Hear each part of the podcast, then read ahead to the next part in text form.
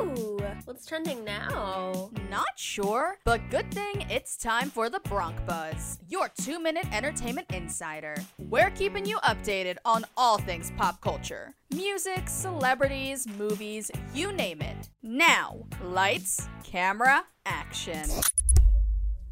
This is your Bronc Buzz, your 2-minute entertainment insider. I'm Tommy Franks. Simon Cowell is finally out of the hospital just a week after breaking his back from an electric bike at his home in Malibu, California. The America's Got Talent creator was quarantined there with his girlfriend and son, and now he will be recovering there, wishing him and his family all the best. A major shakeup is underway at the Ellen DeGeneres show, after several employees came forward last month with allegations of mistreatment at Ellen DeGeneres' daytime talk show.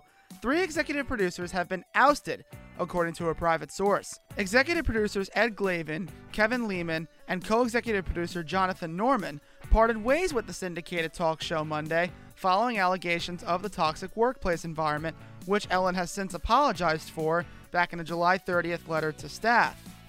Actor Nicholas Braun, who plays fan favorite Cousin Greg on HBO's Succession, has captured the fraught nature of dating during the pandemic in a catchy new punk song that started as a joke. If you come within 6 feet, it's mask on, mask on, mask on, mask on. But if you got antibodies, it's pants off, pants off, pants off, pants off. Antibodies quickly caught the ear of Atlantic Records, which released the single and a music video last week. A strong sign of positivity, the NHL has announced in a statement that for the 3rd straight week, there have been 0 positive COVID-19 test results, showing that the bubble format seems to be working out just fine so far. This makes things more interesting for the NFL and what they will do with their season come September. And that is your Bronc Buzz, your 2-minute entertainment insider. I'm Tommy Franks.